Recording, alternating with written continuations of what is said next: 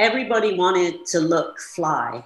People were wearing Adidas and Gazelles and Kangols, and everybody had a watch on. You know, I think watches back in those days were super important. What kind of watch you were wearing, you know, said what kind of person you were.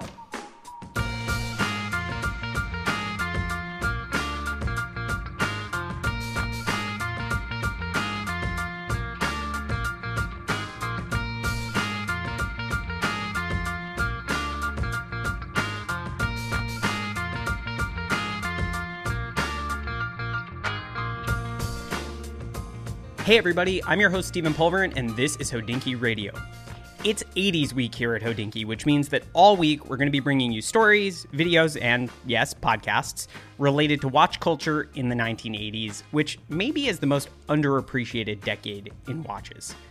First up, we've got a conversation with our own Logan Baker about one of the weirdest watches in the 1980s, the Tissot Rock Watch. It's exactly what it sounds like. It's a watch made out of a piece of rock, but it's a whole lot more than that, and Logan gets into why this tiny little strange piece of horology tells us a ton about what was going on in Switzerland and the watch world during this important decade.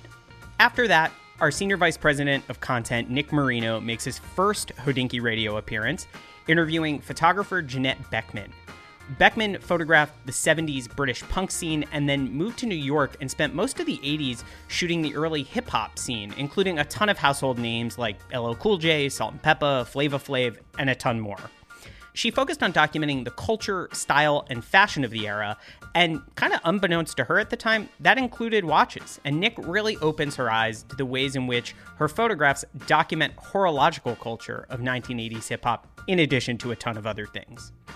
It's also worth noting that both of these are sort of previews or behind the scenes looks at stories coming out later this week. So if you enjoy these conversations and interviews, uh, be sure to tune back in later this week uh, at hodinkee.com and you'll be able to get an even more detailed look. We'll also update the show notes with those links uh, as they become available. So without further ado, it's 80s week. Let's do this.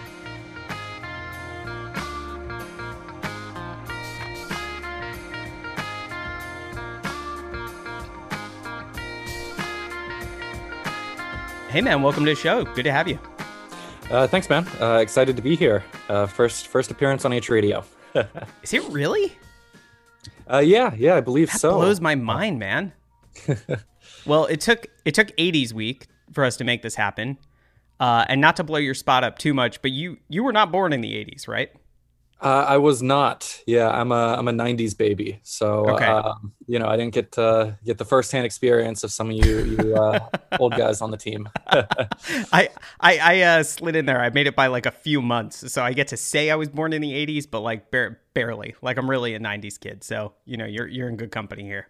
There we go. But this, you know, this is your week. This is '80s week, just for you. this is '80s week, uh, and and the reason you're on the show this week is you know we're doing a whole bunch of 80s themed stories this week all across the site. Um, and one story you've been researching and that you wrote uh, stood out to me as just like one of the quirkiest and most fun and idiosyncratic 80s stories imaginable in watches.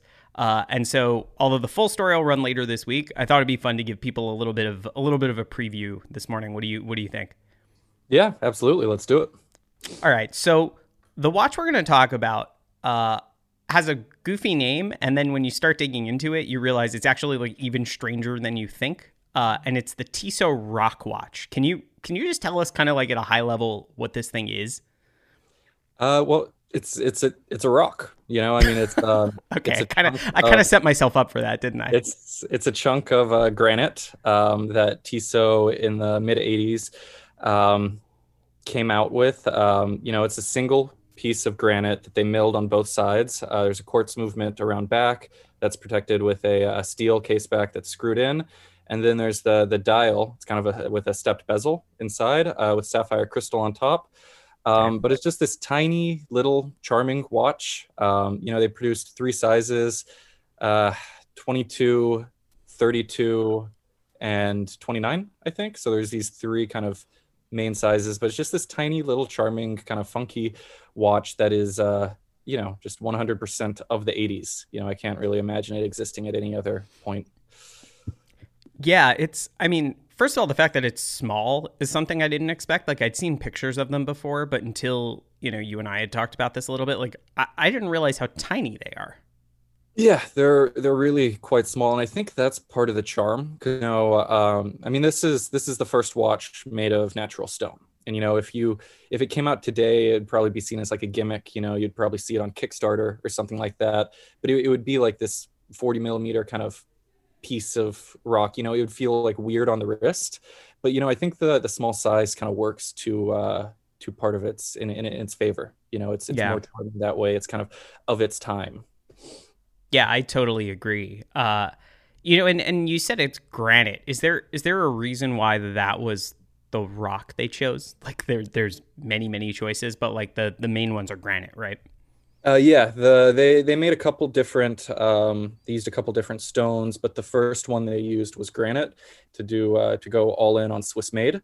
So the granite that they used on most of the rock watches is sourced from the Swiss Alps. Um, oh, that's um, cool which kind of makes it you know a very holistic switzerland creation bringing together you know one of their main attractions in um, the alps and one of their main exports in um, watchmaking. Uh, and even the the hands on the the dial are red and yellow and uh, they chose those colors because it's the same colors as the the trail markers in the alps. Oh so that's really charming actually. Walking. i really like that. Yeah so it's you know i mean there's there's some interesting it's it's pretty simple when you look at it you know it's it's, it's a rock. There's not a lot of like right. flourish, flourishes there or anything but you know they, they made some choices that i think are, are interesting and milled on the steel case back. It says a genuine rock watch. You want to make sure you're getting the real thing. I, I, I love the idea that there's like a whole bunch of not genuine rock watches out there that like somebody made a bunch of fake ones that are made of like i don't know like concrete or something, just with like some brown color in it, and they made it. It's like a fake rock watch. Yeah, yeah. You know, I wouldn't be surprised if at one point, you know, there there were competitors that popped up. Um, yeah. I haven't really seen too many, but like I said, you know, I, I I think for its time, this is really kind of a fresh idea. But today, it would be kind of looked at like in 2021. You know, we wouldn't be talking about it on a episode of Hodinkee Radio because yeah. it's of, it's specifically of the 80s like that. It, it kind of makes it interesting and you know kind of transitioning from there i think what's really underrated about the rock watch is that it, it kind of helped rebirth tissot in kind of the, yeah. the international imagination. Because you know as i'm sure everyone listening to this is aware the the late 70s early 80s weren't really a great time for swiss watchmaking. You know i mean um, was a lot of consolidation going on and tissot was was part of that. And by the time the rock watch came out in 1985 um, Tissot hadn't what wasn't in the U.S. market. They hadn't been in the U.S. market for about a decade, and so they mm they hmm. actually used the Rock Watch as an opportunity to uh, re-enter the the United States. Their yeah. their first test markets were in Chicago, Boston, D.C., which is kind of a similar path that uh, Swatch, the Swatch watch, chose yeah. in 1983 when it uh, tested in Texas before it launched internationally. So before you, you know even um, the rest of Switzerland had a chance to see the the Rockwatch. You know, people in Chicago, retailers in Chicago, Boston, and DC all had a chance to kind of see it. And mm-hmm. um, I read that you know, Swiss, Swiss, Switzerland actually sent like TV crews to cover the launch of the Rock Rockwatch in the U.S. So there was like this demand forming internationally for it, but only people in these these test markets in the U.S. could get it in mm. 1984. Yeah, it's interesting that you draw the comparison with Swatch, right? Like, I think people don't realize, you know, in 1983, like, the idea of a Swiss watch was kind of dying. Like, you know, like the, the most advanced watches were coming from Japan. And Swatch, as we've said many times on the show, on the website, kind of all over the place, like, Swatch in many ways saved the Swiss watch industry. And this comes right on the heels of that. And it also comes from a lot of the same people, right? Like, Dr. Thomke, Ernst Thomke, who our, our own Joe Thompson has written extensively about, uh, and we'll we'll put some links in in the show notes so people can check those stories out. But uh, Thomke was kind of like the mastermind behind this, right? Yeah, he was kind of part of a team. Um, you know, Thomke, who was, I believe, his position at that time was CEO of ETA, but kind of in okay. the consolidation of SSIH and ASUAG um, you know, he he joined the board of directors. Um, and I don't believe in '84 the SMH group had been officially named yet, but he would become eventually the first CEO of the SMH group. Um, but he's he's a key player. Um, Elmar Mock, um, Jacques mm-hmm. Mueller, two veterans of Swatch in 1983, were all kind of part of the the key development. And um, one of my favorite bits about the the Rock Watch's development is that it came from a night of of drinking. You know, like Dr. Yeah. And a couple other you know Swiss executives were just like hanging out, drinking, and you know talking about different things and, and it kind of just came up like organically like what if we made a watch of stone and so they just kind of took that idea and ran with it i'll actually i'll, I'll read you this quote from um, a book on Tissot that was published in 2003 that i just i find really charming um, yeah please do uh, so here, here's the quote to relaunch the brand we needed a new product during an evening in which we drank a great deal we and our colleagues decided to make a watch in stone Ernst Thomke's blue eyes are still laughing at the thought. When I proposed to the people at Tissot that we would sell this stone watch, they said it must surely be a joke. If you insist, we'll try and sell 3,000. I said at least 10,000. Otherwise, I'll give it to another brand. They must have thought I was completely mad. Uh, it's just, I can just, I mean, I don't know, uh, Stephen. You know, you've been you've been going to Switzerland off and on for years. Can you imagine like a bunch of Swiss watch industry executives sitting around, going back and forth on this idea like kind of like i mean it's funny like it makes it makes sense to me but as something from a different time like this mm-hmm. was such a different world than the world we inhabit now and I, I think i don't know one of the things that stands out to me from from the way you kind of describe this process and the product itself and knowing a little bit about the the history of the industry at this time is like the the 80s get a bad rap for when watches were like boring and bad and like whatever. And that might be true from a mechanical standpoint. Like I think if you want to look at watchmaking as like a technical art, the 80s probably aren't great. Uh but like to me the 80s feel like the generation when watches got fun, you know? Like in the 60s and 70s it was all like it was kind of serious. It was like tool watches and it was about ultra thin dress watches and complications and like innovation and all of this. And then like the quartz crisis hit and everybody had to rethink and we got swatch and we got the rock watch and we got like these early kind of like what would now be swatch group creations were were products of people had to find something new. And so they got creative and they had a little fun with it. And they went out and got drunk with their friends and were like, let's make a watch out of that mountain over there. And like, that's a cool thing. And I, I honestly, I think the industry could do with a bit more of that, just like flat out fun. Like, don't take itself so damn seriously. Just have a good time with it. Yeah, no, absolutely. That's, that's a really good point. And, you know, um, even after Swatch came out in 1983, uh, the Swiss watch industry wasn't, you know, we we we like to say that Swatch was the only thing that helped save the Swiss watch industry, but you know, it was just kind of it was the first step in building it yeah. back. You know, True. Swiss watch exports in 83, 84 were still at some of the, the lowest levels since uh, World War II. Um, yeah. But then, you know, Tissot came out with uh, the Rock Watch, which gave them kind of uh, a better footing internationally. You know, they launched in the US, they launched in Hong Kong, uh, and they started building a distribution network worldwide. And you know, today Tissot is you know one of the the Swiss watch industry's biggest players. You know, they produce more watches than nearly any other Swiss brand. And yeah, I I think it would have been really interesting if, in like that quote that I read, if Tissot hadn't taken it, and you know, another one of those early um, SMH group brands had. You know, so like if in Tissot's place today, we saw, you know, Rado or Mido or, you know, one of those original um, SMH brands. It, it, would just be interesting how kind of things things developed from the Rock Watch's success. Yeah, um, that's a really good point. That's a really really good point. Is is things were so volatile at this period that that like this the impact of this thing. It's hard to know, but like it it probably is significant, you know, and it's it's it might seem like a novelty to us now. And, and I know you mentioned that earlier. You know, if somebody came out with this today, we might kind of laugh at it.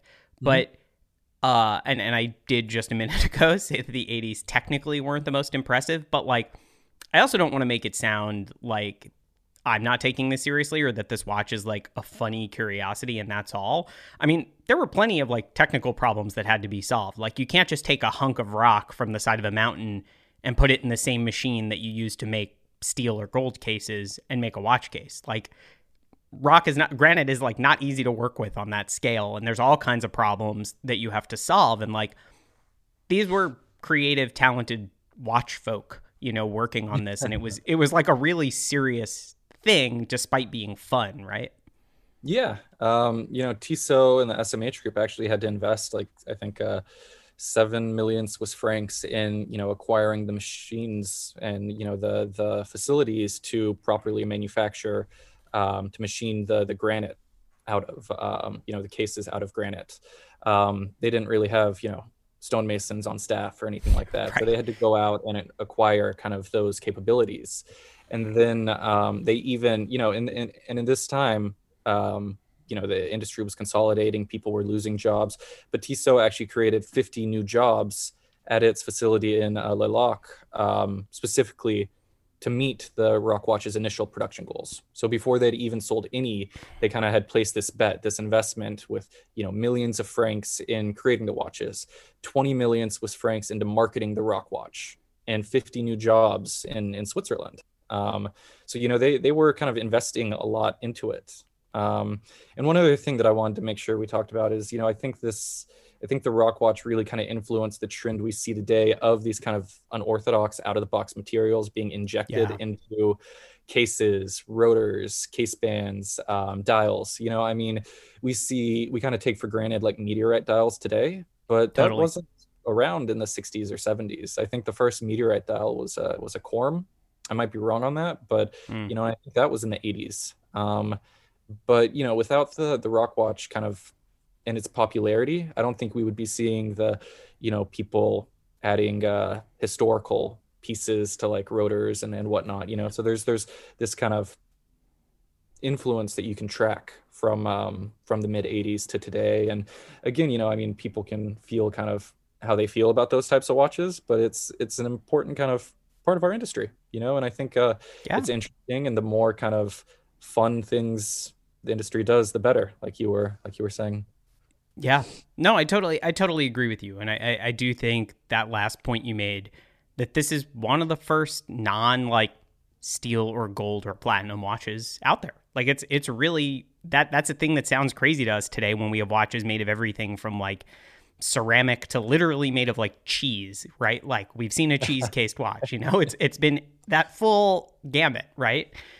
And this was this was first or, or early, you know, if not first, it was early and influential. Um, and, you know, you, you and I have chatted about this a bit offline, but like, you know, in the years immediately after the rock watch, we saw things like mother of pearl, we saw things like wood, we saw things like ceramics. And, you know, some of the ceramic stuff is down to the technology became available, but also, I, I would be shocked if, you know, when the folks at Omega made a decision to invest in ceramics, they didn't have a conversation with one of their colleagues who worked on the Rock Watch to say like how how do we do this? And like how do you make this successful? And how do you convince people? So again like it's kind it is fun and it is a little bit silly and goofy uh, but these like tiny stone watches I, I really think have an outsized impact. At least you've you've at least convinced me. I don't know if we've convinced our listeners but you've convinced me that this this matters you know?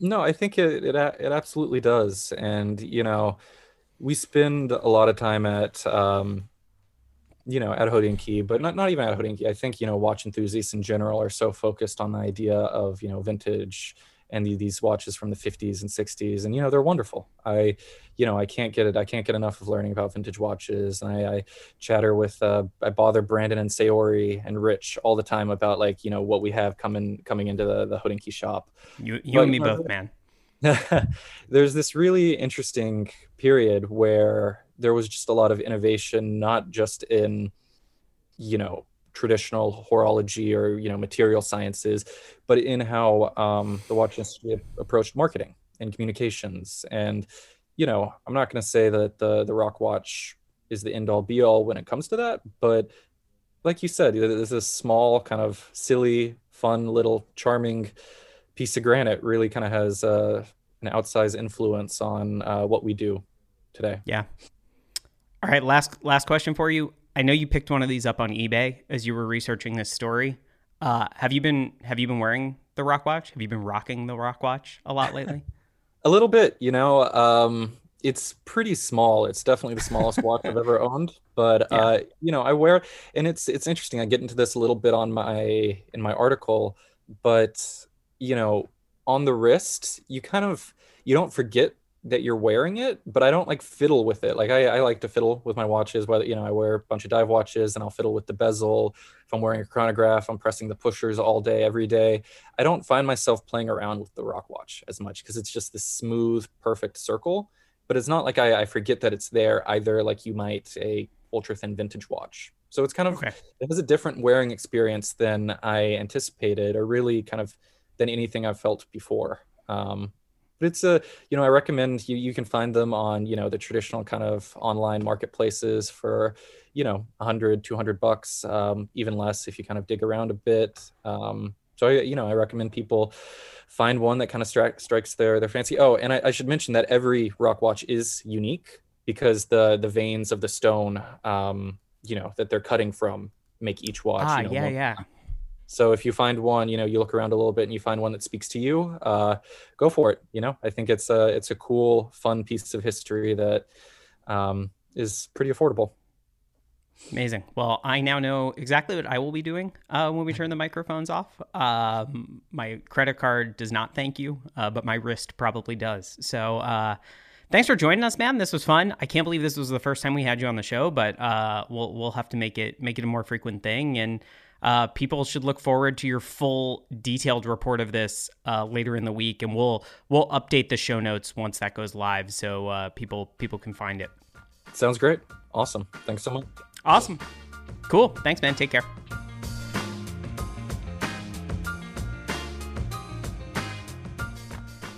Up next, we have Nick Marino talking to photographer Janette Beckman.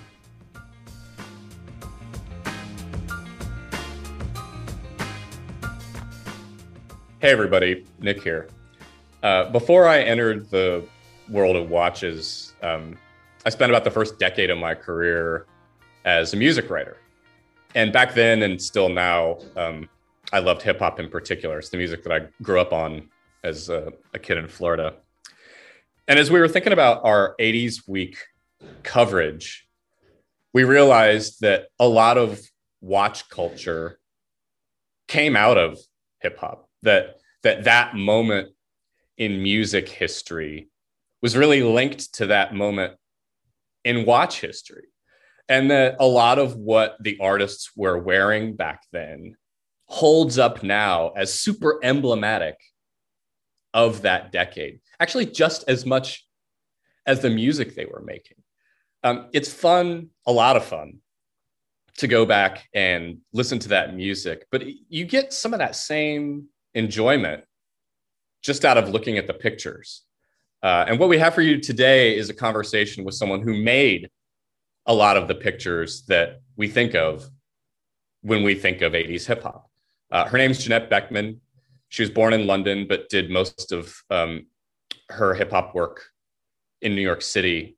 Uh, and she took a lot of super iconic images of rappers wearing watches and it's a, it's a little unusual for a Hodinkee Radio to do something like this, but I think as you listen, you'll start to see the connections between hip hop culture and watch culture in the 1980s in a whole new way.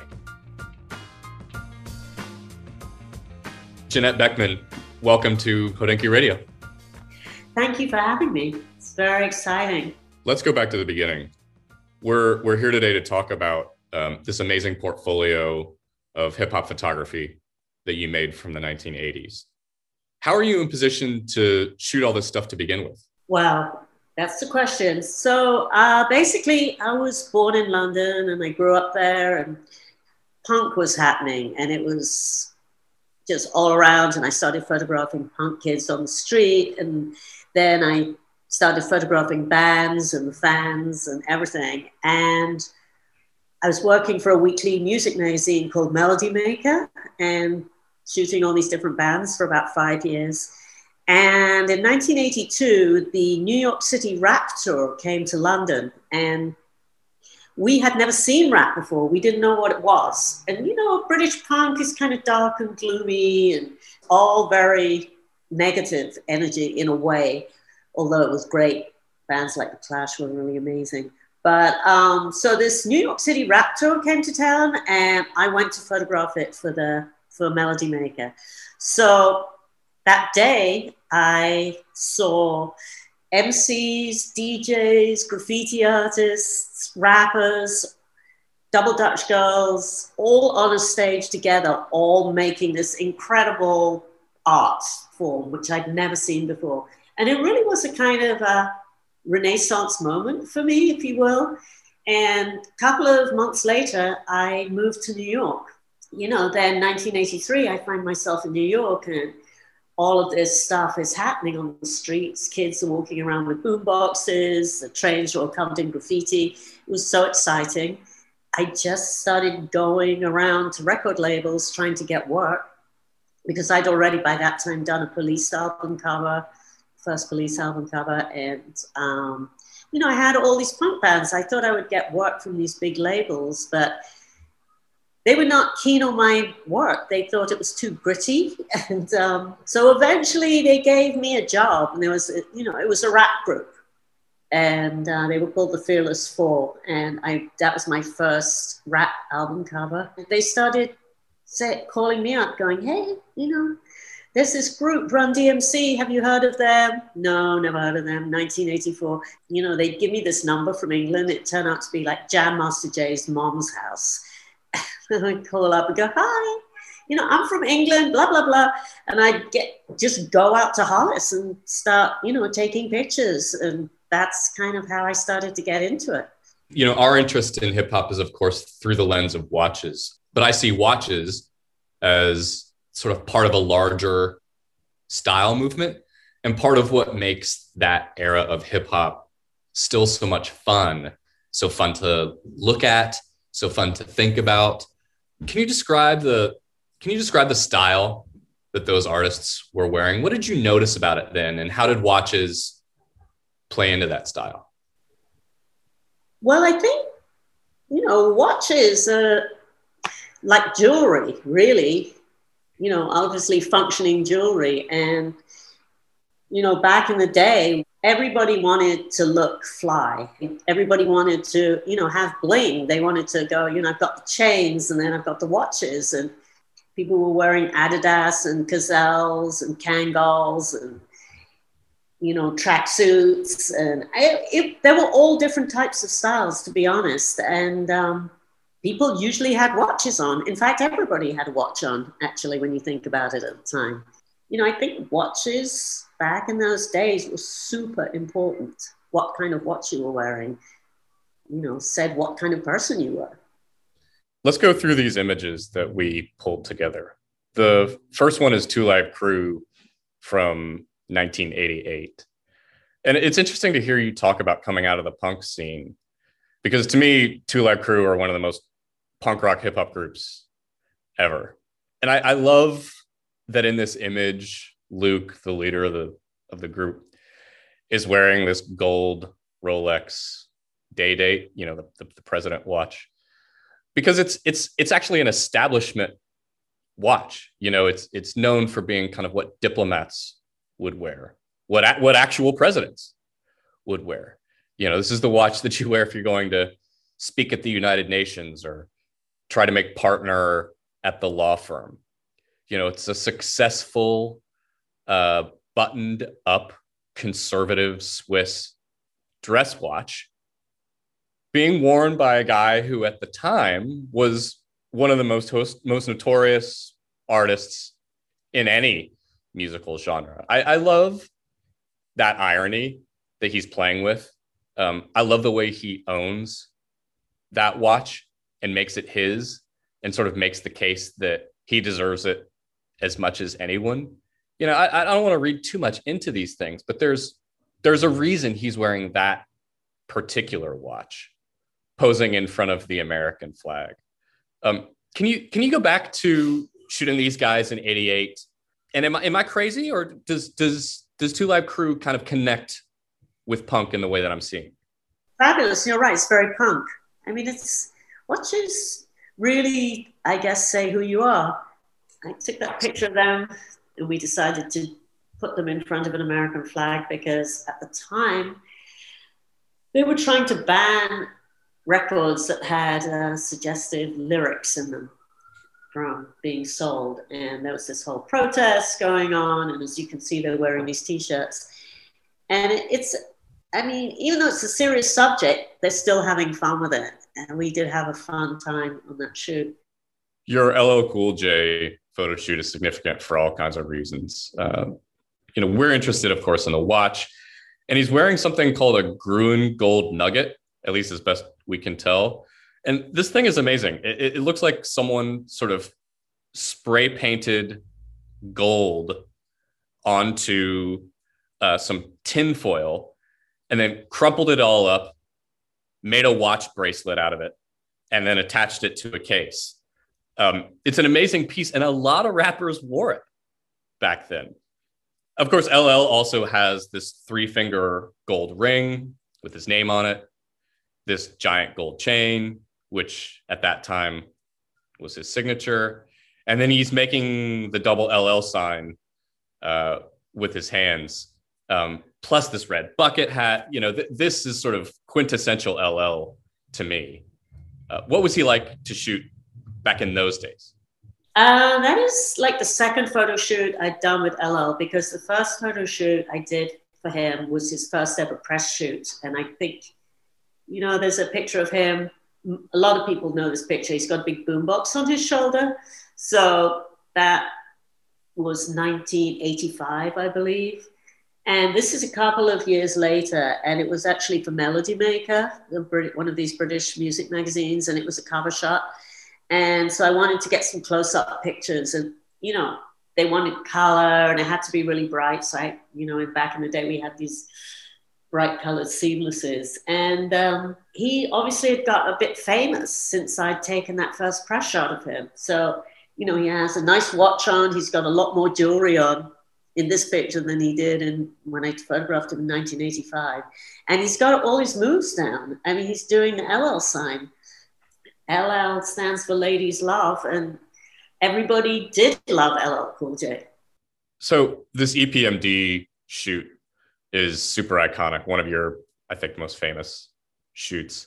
Um, I love this whole session with them by the water, uh, wearing these matching outfits with the bucket hats, and there's serious watch action here. Um, we've got a Seiko Chrono uh, and we've got a yellow Rolex day date, um, plus assorted rings, chains.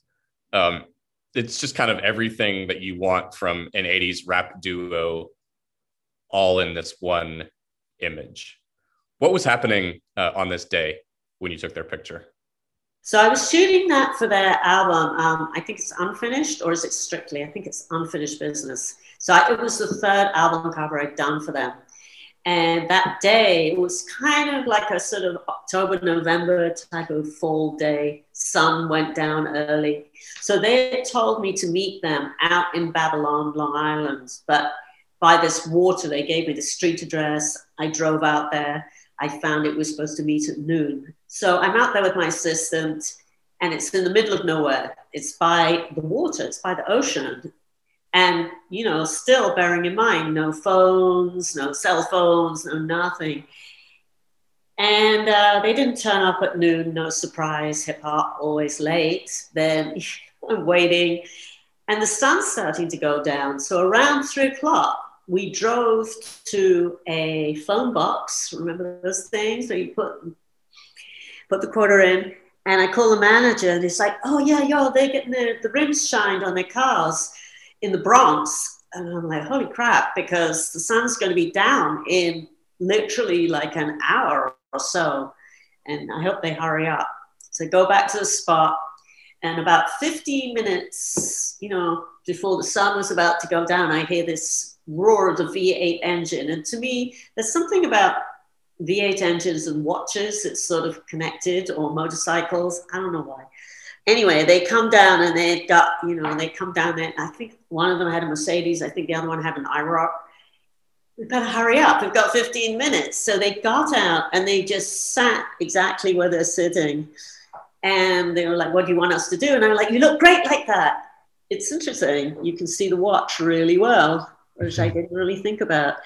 More than the watch, I will say what was extraordinary to me was what they were wearing because it was a style that, like the bucket hat and this kind of flowing, kind of pajama looking things. I'd never seen a rapper wear anything like this before. But I just thought, well, this is really cool. They must be, you know, they've got it. They know how to flaunt this stuff. And they obviously had these outfits made and matching outfits. And they looked amazing. And this is actually one of my most famous photos. Should we look at Run DMC? Yeah, let's look at Run DMC. All right. So Run DMC, massively famous rap group, massively famous watches.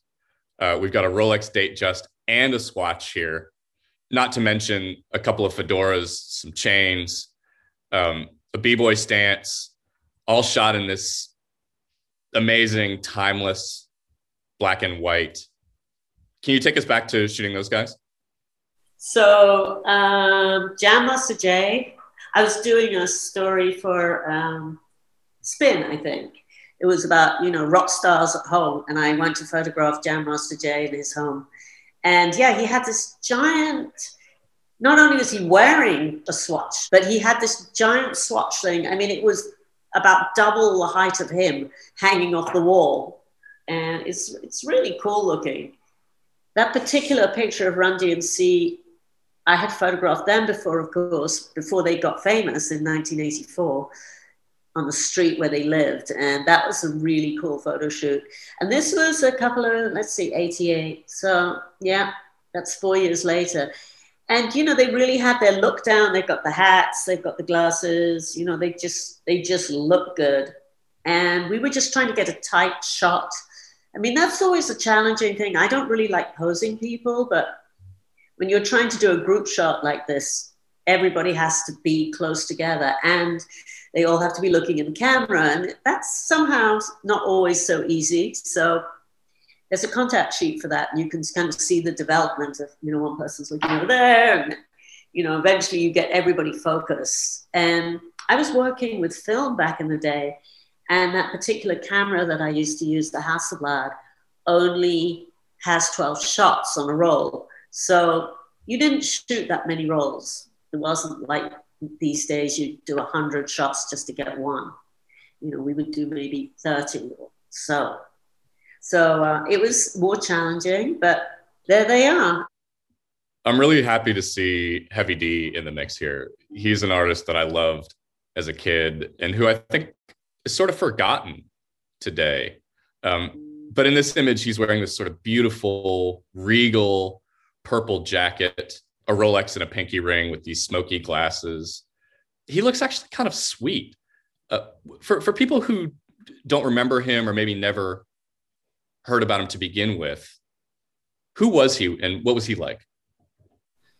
Heavy D and the boys, yeah, they had a, a special place. And I mean, for me personally, they remade Now That We've Found Love, remember? And that was one of my favorite jams. I mean, I thought what they did was spectacular. I was really, that was just on my, but actually it still is on my playlist. I think I shot that for my first hip hop book that I was doing in 1991. It was called Rap Portraits and Lyrics of a Generation of Black Rockers. This is 89. And I guess uh, maybe that's a question. Right. You, start, you started shooting hip hop culture in the early 80s. Well, 82 was my first ever hip hop shoot. Yeah, and so now here we are at the late 80s. How did the style, the style, forget the music for a moment. How the style evolved from 82 to, to 89? You know, I think in 82 and 83, or when I shot that Fearless 4 cover, for instance, they're all in matching red leather head to toe.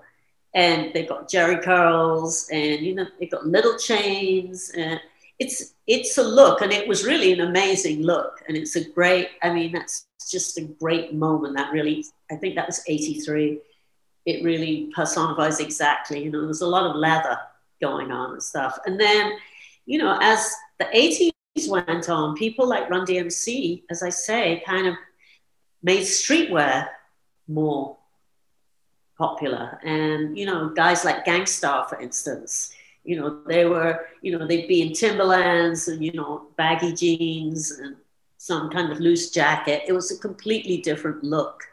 So I think that's the main thing. And of course, you know, as artists got more popular, the gold got bigger, usually. We have just a few images left. Um, let's do Flavor Flav. Flavor Flav, of course, famous for the clock, but this is a stopwatch. What's going on in this image? This image was shot, I shot this also for a British magazine, and I was doing uh, a story about Public Enemy. They came to my studio, and um, it was right around Fight the Power time and everything. And this was before he got the clock. This was probably Flavor Flav's first clock, which was a stopwatch. I mean, I'm really glad I have that image because, you know, as we all know, he soon had his own TV show and was wearing these clocks that were like bigger than he was and then giving them out to girls and all sorts of things. So, you know, this was the start of it. It started small and those things for what, like five bucks or something? I had one too. Everybody was wearing them. We would just wear them with, you know, the jewelry you had around your neck. Like I often had a lot of chains and things, not big gold chains, but chains, and then you'd have a stopwatch. What kind of character was he in 1987? He was hilarious. And I'll just say he was hilarious. I mean, it was funny because people said to me, you know, Public Enemy coming to your studio, it might be difficult because, you know, fight the power, and there was all this, you know, racism going on and the Spike Lee movies and everything. It might be a difficult shoot. But I always loved Public Enemy. I mean, I still do. I think Chuck D, you know, Chuck D for president as far as I'm concerned. But they were delightful. And Chuck D was so smart and thoughtful. And, you know, Flavor was there playing the clown and being funny as usual, but really sweet. He was just always fooling around. Take me back to this day in 1986 with Salt-N-Pepa on the Lower East Side. It, it seems like a really candid moment. They they look like they've just busted out of a bodega with a couple of juice bottles. Uh, then there's a random kid walking through the frame. What, what's happening here? Once again, it was for a magazine in England who'd somehow heard about these two girls that were, I don't know, I guess they were rhyming, but they did not have a record deal. So that I was living on Avenue B in 8th Street, which was on the Lower East Side right on Tompkins Square at the time. So I was like, okay, it's hot summer's day, really like New York steamy, hot day. And I said to them, just meet me at my apartment. We'll just walk around in the neighborhood. And the Lower East Side, you know, back in the day was not really gentrified. In fact, forget the really, it was just not gentrified. So I knew that there were a few murals in the neighborhood, and I just thought it might be nice to get them, you know, standing in front of a mural or something. So we just spent the afternoon sort of walking around and I'm going, what do you think of this spot? And they go, oh, this is cool. And they kind of strike a pose in front of some, got a picture of them in front of this fabulous mural of this lady dancing outside the local key food supermarket on Avenue C, uh, or maybe it's D, I don't even know. No, I, I know that supermarket on Avenue C, yeah. Right, that's the one. So, you know, and it, it was, you know, it was, um, it was a neighborhood. It was the Lower East Side. People, some people were scared to go down there. But we just hung out all day and they were giggling. They were like also like a couple of sisters, really, or best friends, just hanging out. And, uh, you know, they had their little chains on and they, it was very, it was very colorful and bright and fun. They said to me, oh, let's just stop off for a soda. So, you know, we went to the deli and they came out, they got a soda and this kid's walking by and I took that shot and I really like it because it's just a kind of that's a really like a moment in time shot, just the style and everything. So I guess they had a nice time hanging out with me that day and they're like, oh, we we're gonna do a record. Do you want to be our record cover photographer? And I was like, sure. You know, back in the day, we didn't get a lot of money for doing these record covers. I mean, you know, if you got $500, you'd be pretty happy.